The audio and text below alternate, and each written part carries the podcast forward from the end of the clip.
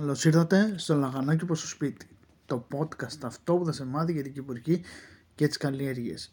Στο σημερινό επεισόδιο θα σου θέσω ένα θέμα που μπορεί να το έχεις σκεφτεί αλλά μπορεί να είσαι σε φάση τι να φυτέψω να πάρω σπόρους ή να πάρω έτοιμα φυτά ή να πάρω σπορόφυτα.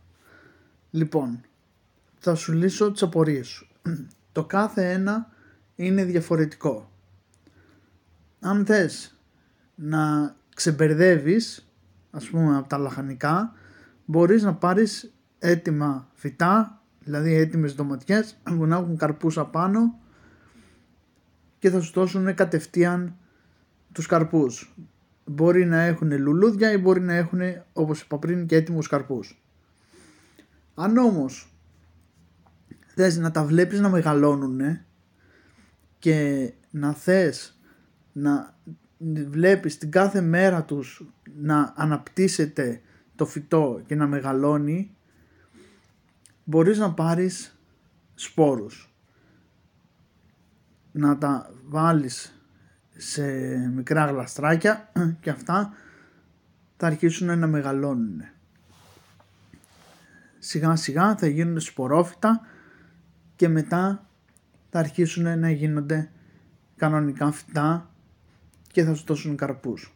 Γι' αυτό αν έχεις ακούσει το προηγούμενο podcast σου λέω ότι είναι πολύ σημαντική η υπομονή. Γιατί, Γιατί θέλει χρόνο για να αναπτυχθεί το κάθε φυτό, η κάθε καλλιέργεια. Είναι τρία στάδια. Είναι η σπορά, είναι το σπορόφυτο και είναι και το έτοιμο φυτό.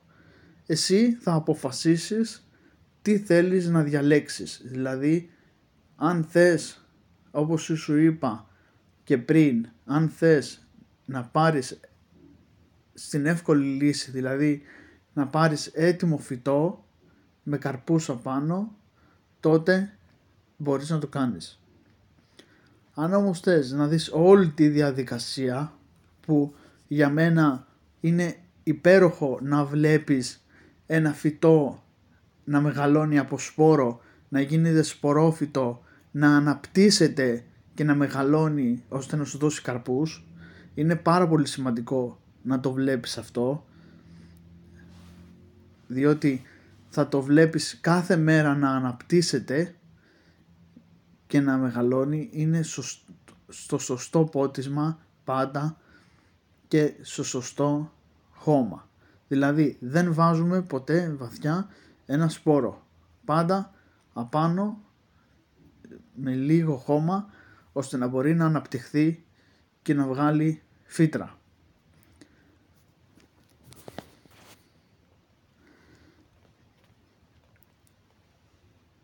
Αυτή την εποχή λοιπόν θα σου δώσω τρία λαχανικά που μπορείς να βάλεις είναι ντοματιές, πιπεριές και μελιτζάνες. Και από φρούτα μπορείς να βάλεις φράουλες, καρπούζι ή πεπόνι. Αυτό ήταν το podcast. Ελπίζω να σου άρεσε. Καλές καλλιέργειες, καλές οδηγίες και τα λέμε στο επόμενο επεισόδιο.